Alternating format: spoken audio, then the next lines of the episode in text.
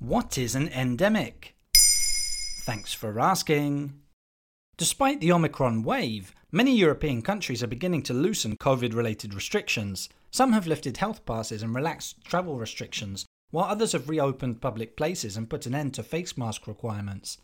In England, as of February 24th, people with COVID 19 are no longer legally required to self isolate.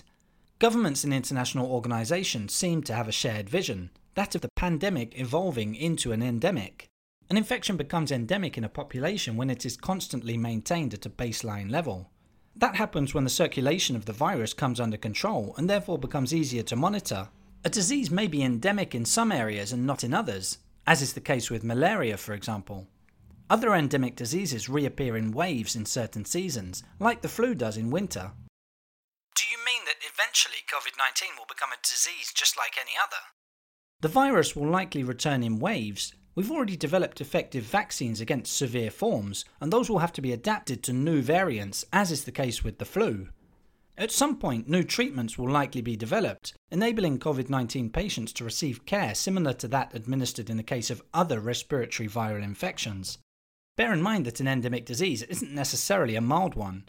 The status isn't an indicator of severity. It can be a confusing concept, but it's important to understand that COVID 19 won't just go away completely. When a disease becomes endemic, it's more predictable, but we still have to learn to live with it, and that will probably be the case with the coronavirus. Is it really wise to drop restrictions so quickly? Well, all along they were introduced based on how the pandemic was evolving.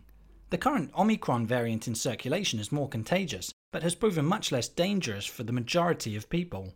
Nevertheless, the most vulnerable population groups should still be protected through vaccination. Remember that even though the vaccine only has a moderate effect in preventing infection, it does provide effective protection against severe forms.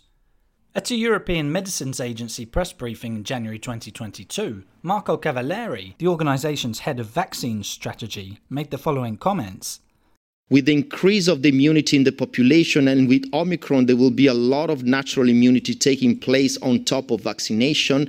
We will be fastly moving towards a scenario that will be closer to endemicity. However, he did also stress that we shouldn't forget that we're still in a pandemic for the moment. So we'll have gone through three phases then epidemic, pandemic, and finally endemic. Exactly. In case you need a reminder, an epidemic is characterized by limited contamination at a given period. Meanwhile, a pandemic is a global and protracted epidemic, like what we've experienced with COVID 19. Finally, in the case of an endemic, infections occur regularly, but not necessarily in large numbers.